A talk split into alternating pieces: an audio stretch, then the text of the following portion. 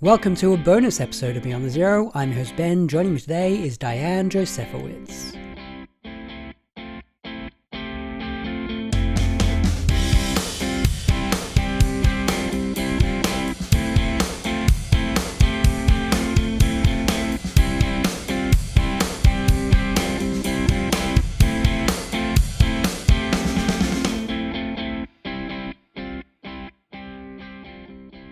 Diane is an author and historian. Her first novel, Ready, Set, Go, is out now through Flexbooks. Welcome to the show, Diane.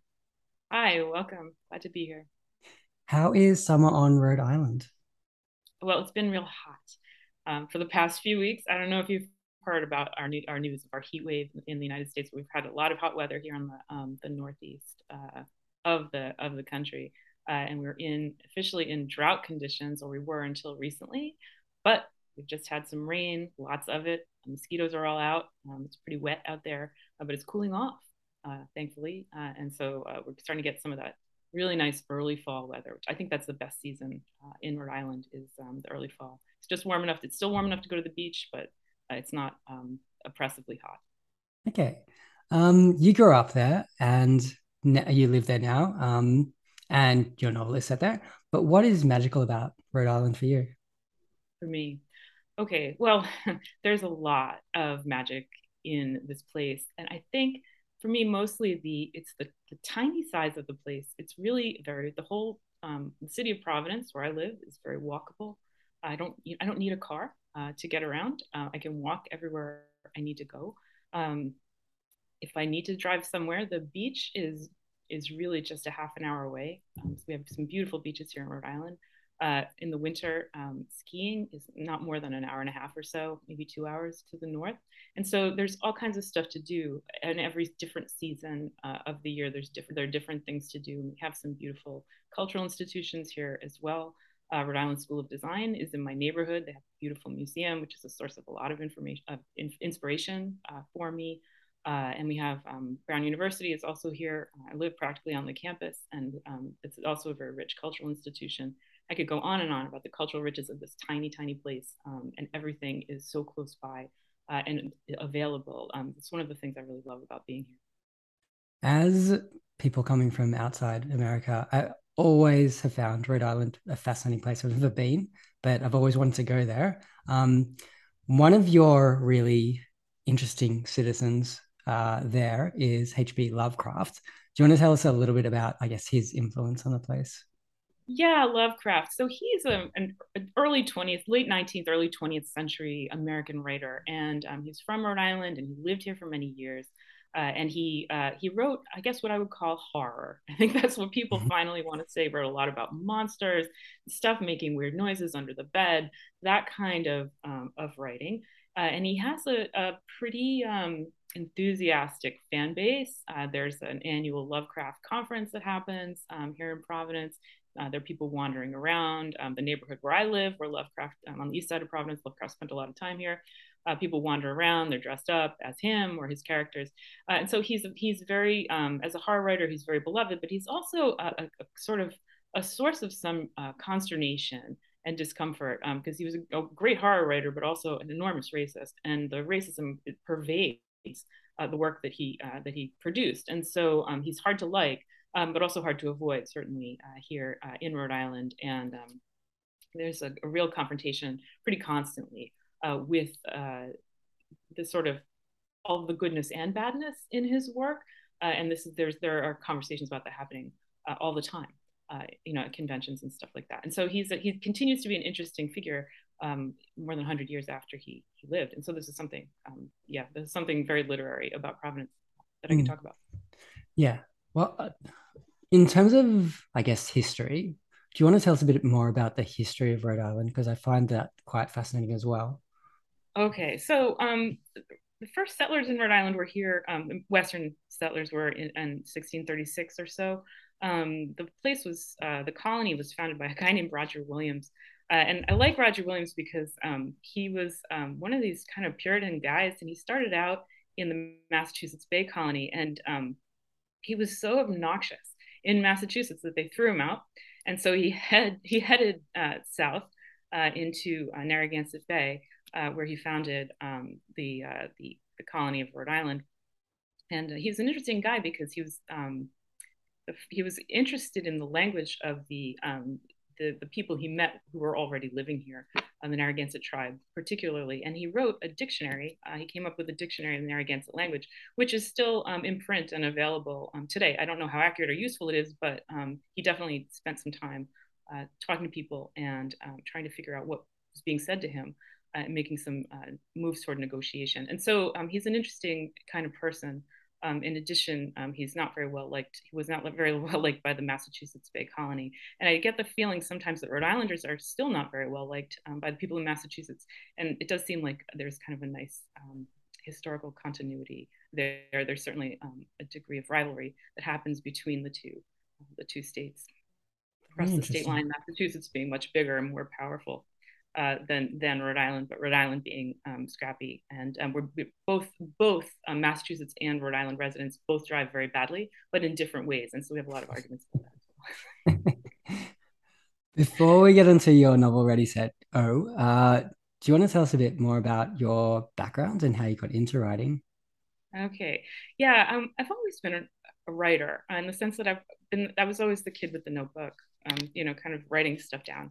I write to understand what's going on in my life and what's going on around me. I, I don't really understand things unless I've processed them through writing. And so my life is, is really spent writing. Uh, I'm trained as a historian. I have a PhD in history, uh, and I've written a couple of books. Um, I'm an intellectual historian, so I've written a couple of books on um, the history of um, uh, particularly Egyptology in Europe.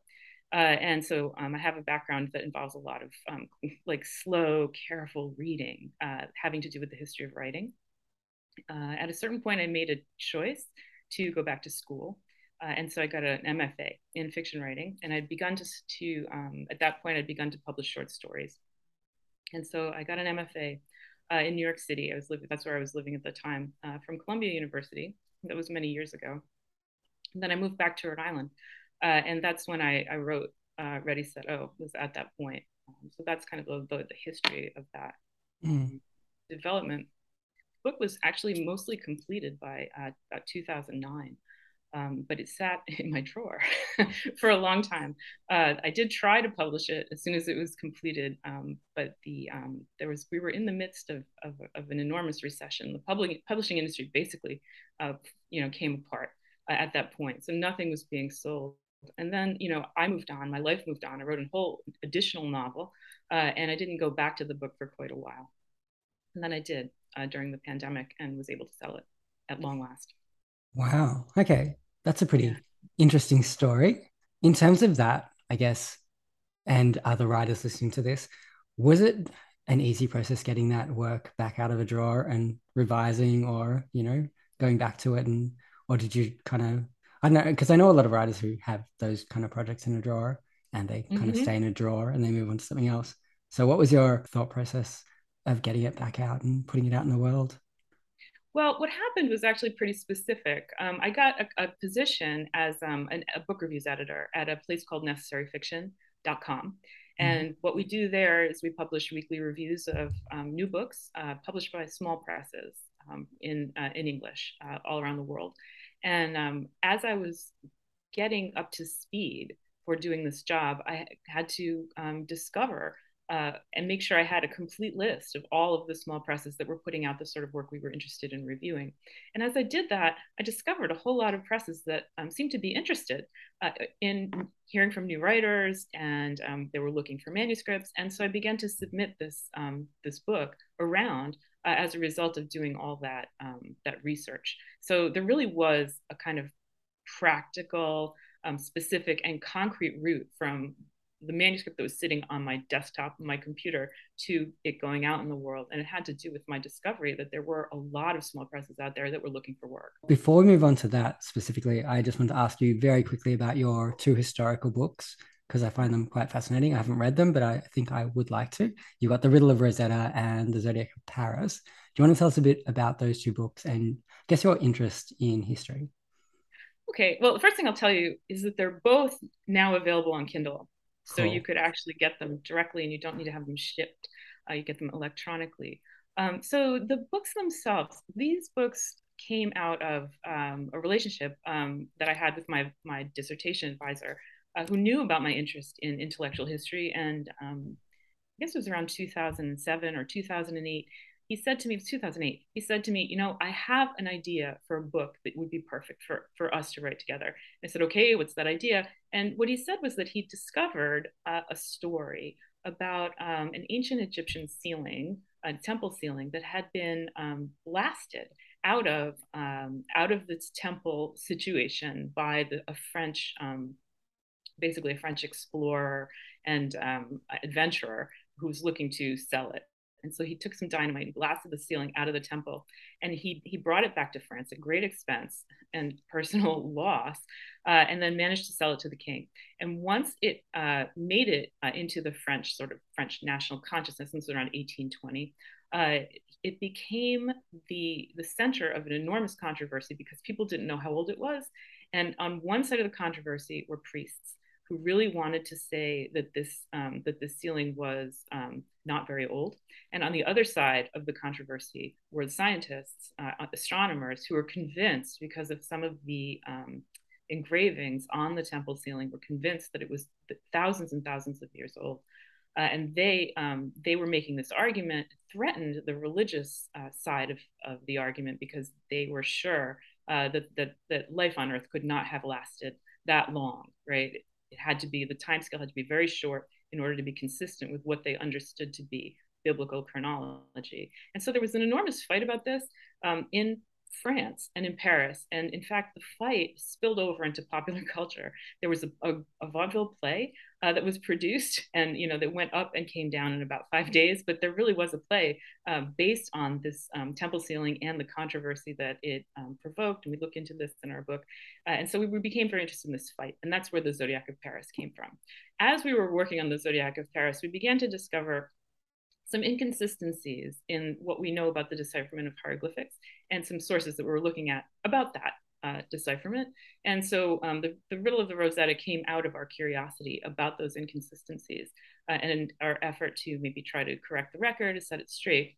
Uh, and so we wound up writing um, the riddle of the Rosetta, which was just turned out to be a very big book. It took us 10 years to write, um, where we produced uh, another history of the decipherment of hieroglyphics, uh, placing um, the um, the mathematician Thomas Young in conjunction with uh, Champollion, who's given credit for the um, the decipherment, and really trying to bring these guys together and talk about what they um, were able to agree on and what they uh, weren't and why.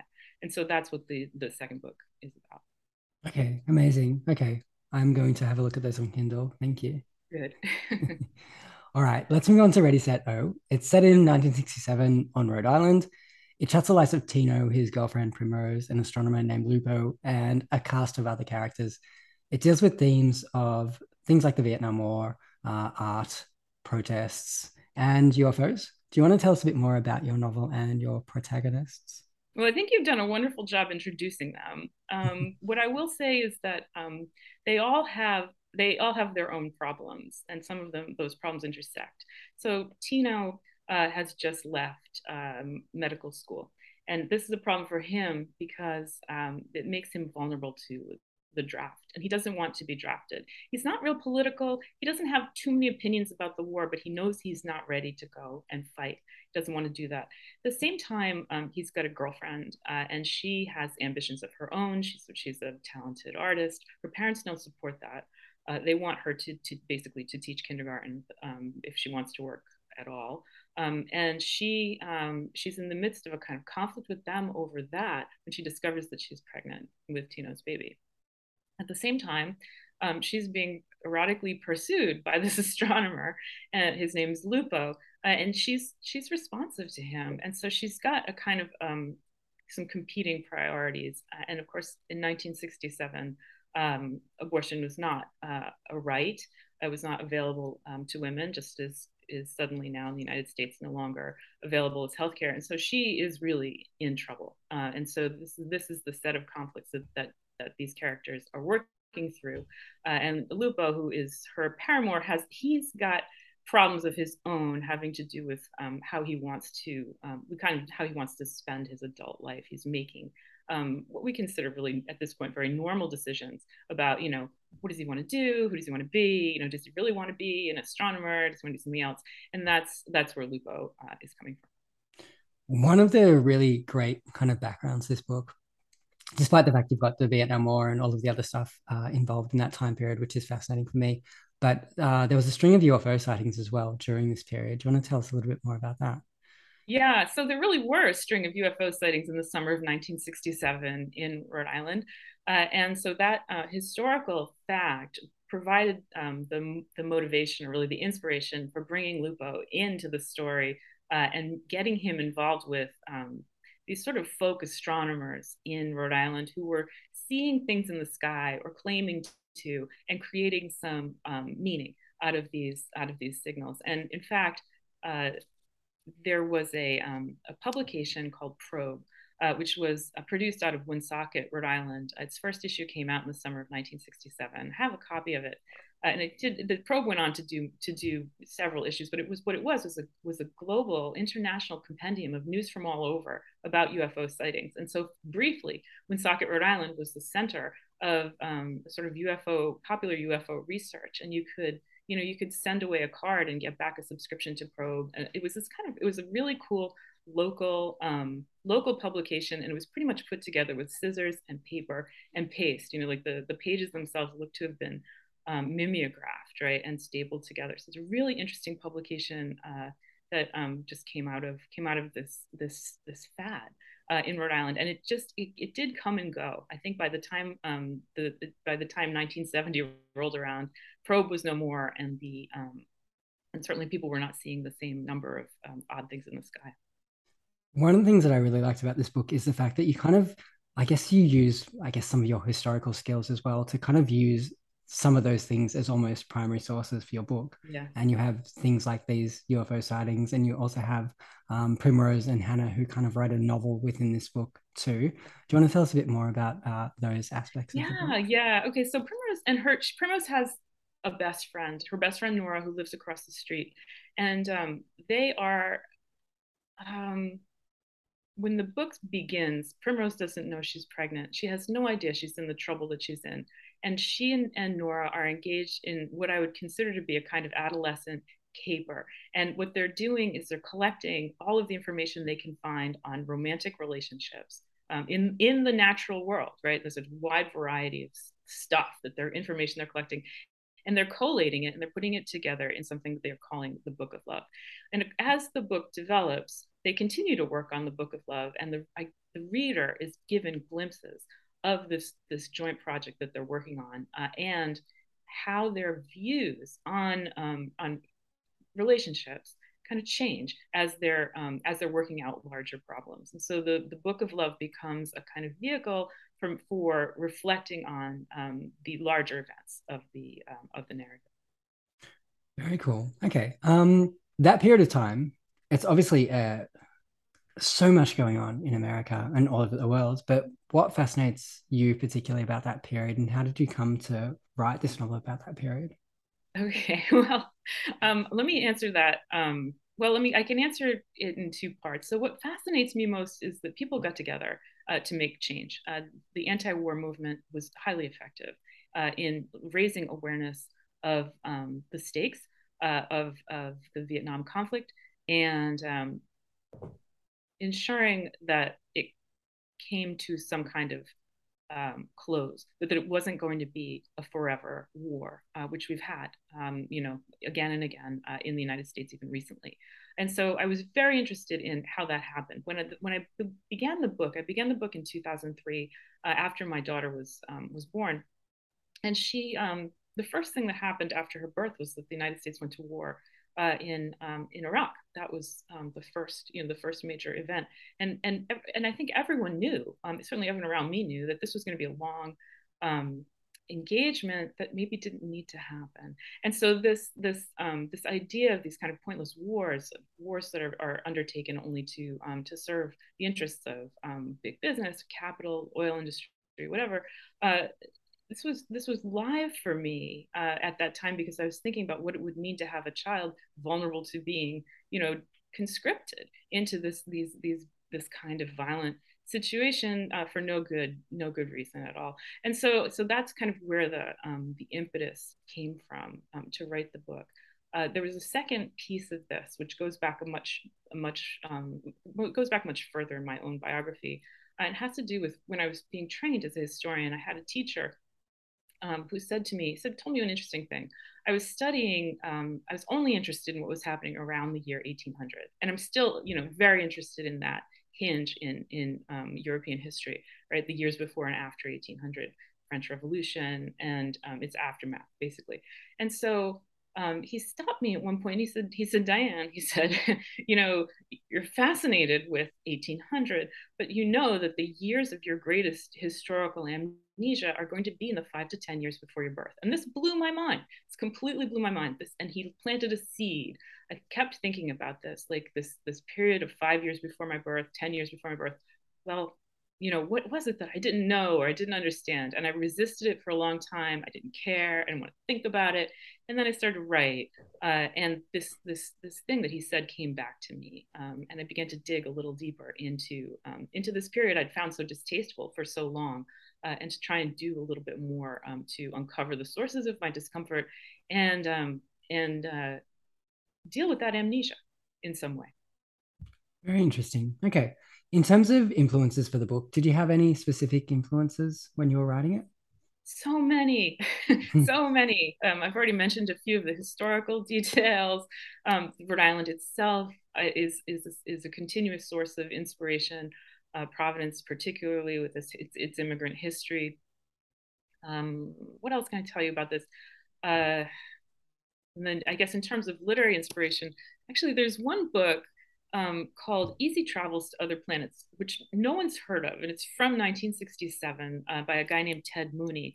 And it's one of these books, it's an American author, and he's writing in this the midst of the 19, the late 60s and that kind of crazy, um, it's a sort of crazy, almost drug-addled moment.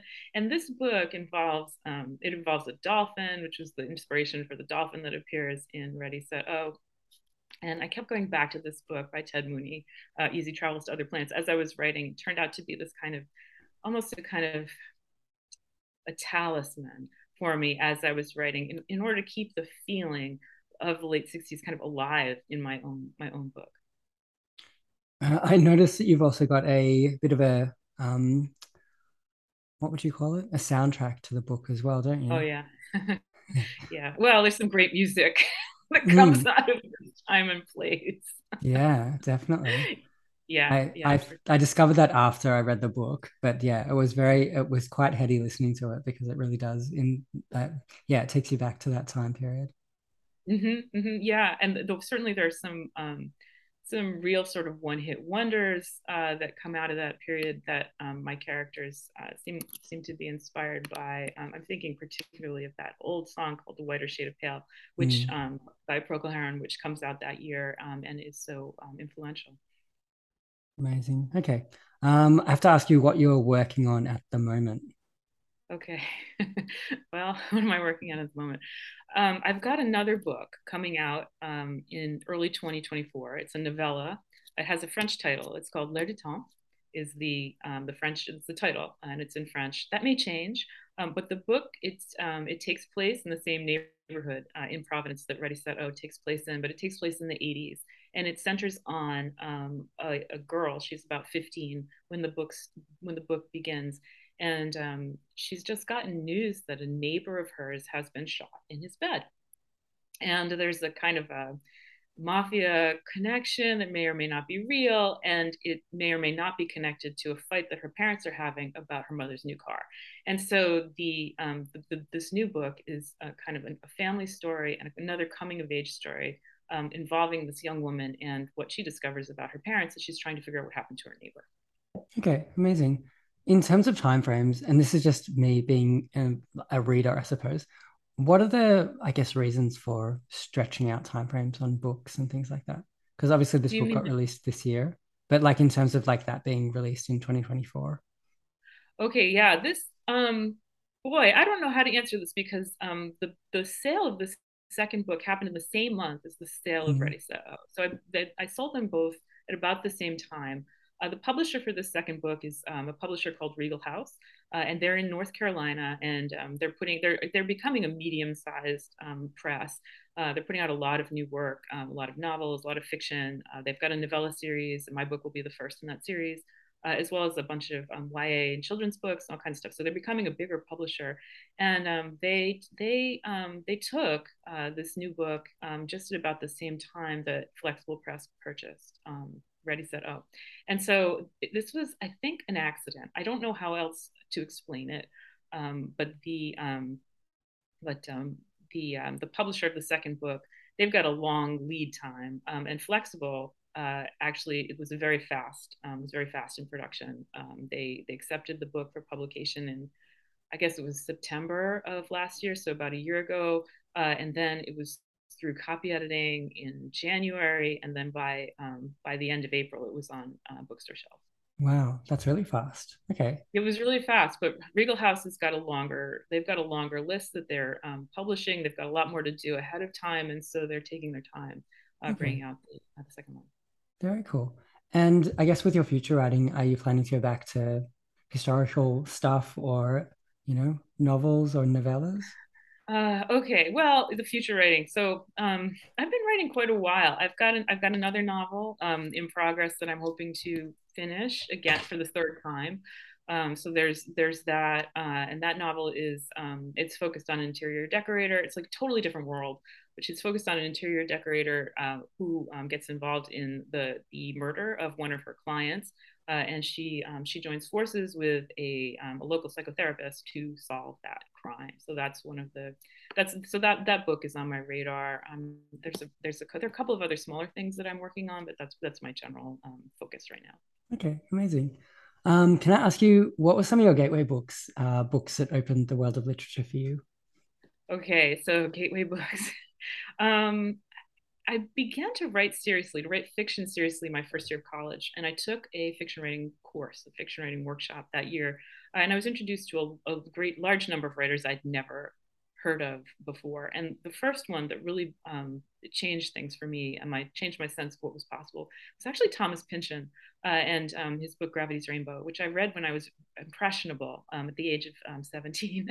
and so, um, and he, reading that gave me a sense that you could have an enormous, crazy plot with a large cast of characters, and you could still write a book that was compelling scene by scene. Uh, and so, so I was very interested in um, in Pynchon's work for a long time. Um, his the cadences of his sentences, in addition to the the vastness of his canvases. And I'm still interested. I'm less interested in his sentences now, but he he really writes on a large canvas, and I find that to be so interesting. Um, even though I am kind of going in the, I seem to be going in another direction, um, but I'm still fascinated by books that do do that. Um, I was also introduced to the work of Angela Carter, um, at about this time was a British um, a British really she was a, a storyteller. Uh, she brought out a bunch of novels and she brought out um, a number of short stories. And she was a fabulist. I mean, she really um, she she she retold fairy tales. Everything she wrote was very rich. I was introduced to her work um, at about the same time I was introduced to Pynchon, and I was very influenced by um, her couple of volumes. One was called The Bloody Chamber, another one was called Burning Your Boats, volumes of short stories and journalism um, that she uh, put together. Third author um, from that period was Rikki Ducornet. Um, and she's, I think, not very well known, um, but she's an American writer. She's been on she this program. A, has she? Yeah. okay. So she is pretty well known. Anyway, she's a fantastic writer, and mm. she had a book called Fountains of Neptune, which um, was about a, a boy who had been um, abandoned and um, taken in by a, a, woman who was also kind of a therapist or a doctor, and she changes his life. Um, and he um, he has lost his memory and his ability to speak. And through over the course of the book, he recovers all of that um, under the care of this of this woman and her um, sort of magical uh, setting. And so so that's those are the three I think that I would say um, were kind of gateway gateway wow. Okay, that's pretty exciting. Okay. uh, what books are you currently reading or have you recently enjoyed or are you looking forward to this year? I think the, the book that comes to mind immediately um, is uh, well, I do a lot of reading for my um, my work at Necessary Fiction. Um, one of the books I recently enjoyed was um, called Stories of a Life, um, and I'm forgetting the name of the author, but I have it right here. Oh yeah, it's Natalia Meshchaninova. Um, it's called Stories of a Life, and it's translated from Russian. Really slim book. It's probably it's not. It's like 150 sort of pages, um, and they started out um, as Facebook posts uh, that she wrote, and there it's this incredible sort of set of stories about a woman coming to terms with her difficult mother, and I I just I really enjoyed uh, her um, her perspective on this um, on this relationship, and there's something about the writing that it's really fresh, uh, and I think it has to do with uh, the fact that I'm reading kind of revised um, Facebook posts. Uh, Deep Vellum published this. Um, I think it was earlier this year, maybe last year, um, and so I did I did really enjoy that, and I enjoy Deep Vellum stuff. yeah, um, they're fantastic. In general, you know it. Yeah. Yeah. We'll take a quick break here on Beyond the Zero. We're speaking with Diane Josefowicz.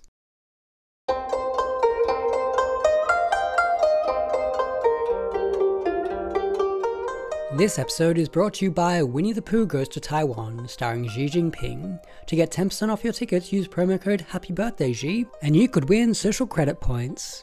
Winnie the Pooh Goes to Taiwan is in cinemas now.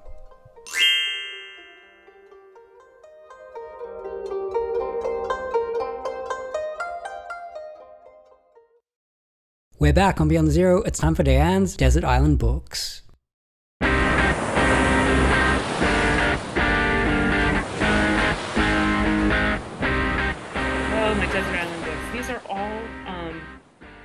19th century novels, I have to say, mm-hmm. in advance with a, a, a, sort of trepidation.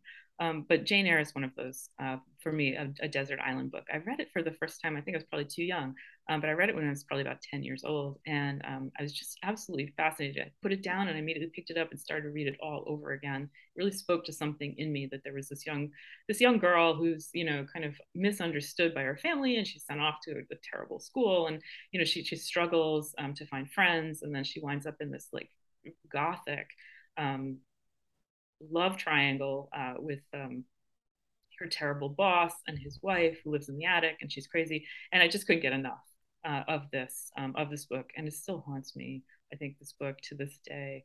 Um, also on my list, um, a couple of other others. Madame Bovary is another one mm. that I probably read too young. I think I remember the summer I read it. I was probably 14, uh, wow. and um, and I just it, there were a whole string of beautiful sunny days, and I didn't leave my room uh, because I'm just so absorbed in um, in uh, the um, struggles of this uh, sort of, I guess she would say, the struggles of a of a woman on the cusp of middle age who um, finds herself, you know, she's she's very unhappy with her life in a backwater, and um, her frustrations at being thwarted seem so present to me, um, and seem to speak so much to what I was seeing around me, with particularly with my own mother, uh, kind of going through something, some sort of similar changes uh, I was very interested in this and again couldn't get enough of it. And then a third, the third novel that I've got on my list here is Anna Karenina, uh, and that um, again we have a kind of another love triangle, um, difficult, uh, sort of a difficult relationship at the center, and um, and a woman who is struggling to to make sense of um, of her existence. You know that um, where she's she's the heroine of her own story, and she's not center of anything uh, for anybody else. And that I think is is is also kind of a compelling um, situation mm. for me at least to read about. Okay. Well, your desert island sounds like it will be pretty, yeah, nice place to live, really.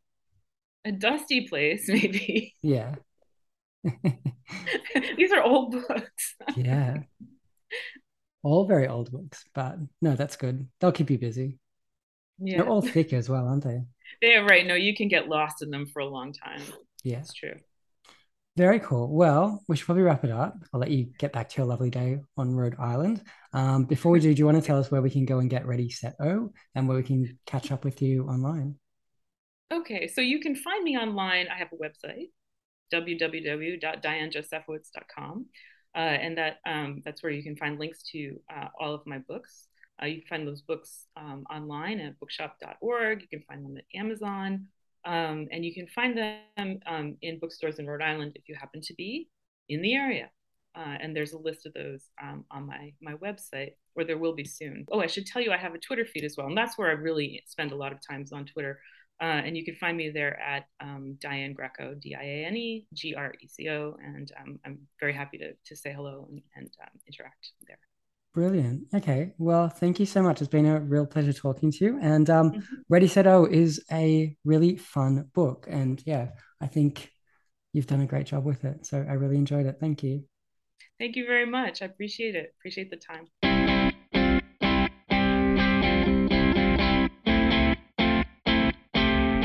Thanks again to Diane Josefowicz. Check out the show notes for all the details. You can find us on Twitter and Instagram at Beyond Zero Pod, and you can email us at beyondzeropod at gmail.com. Don't forget to leave us a voice message at anchor.fm forward slash beyond zero. We'll be back with your next episode very soon.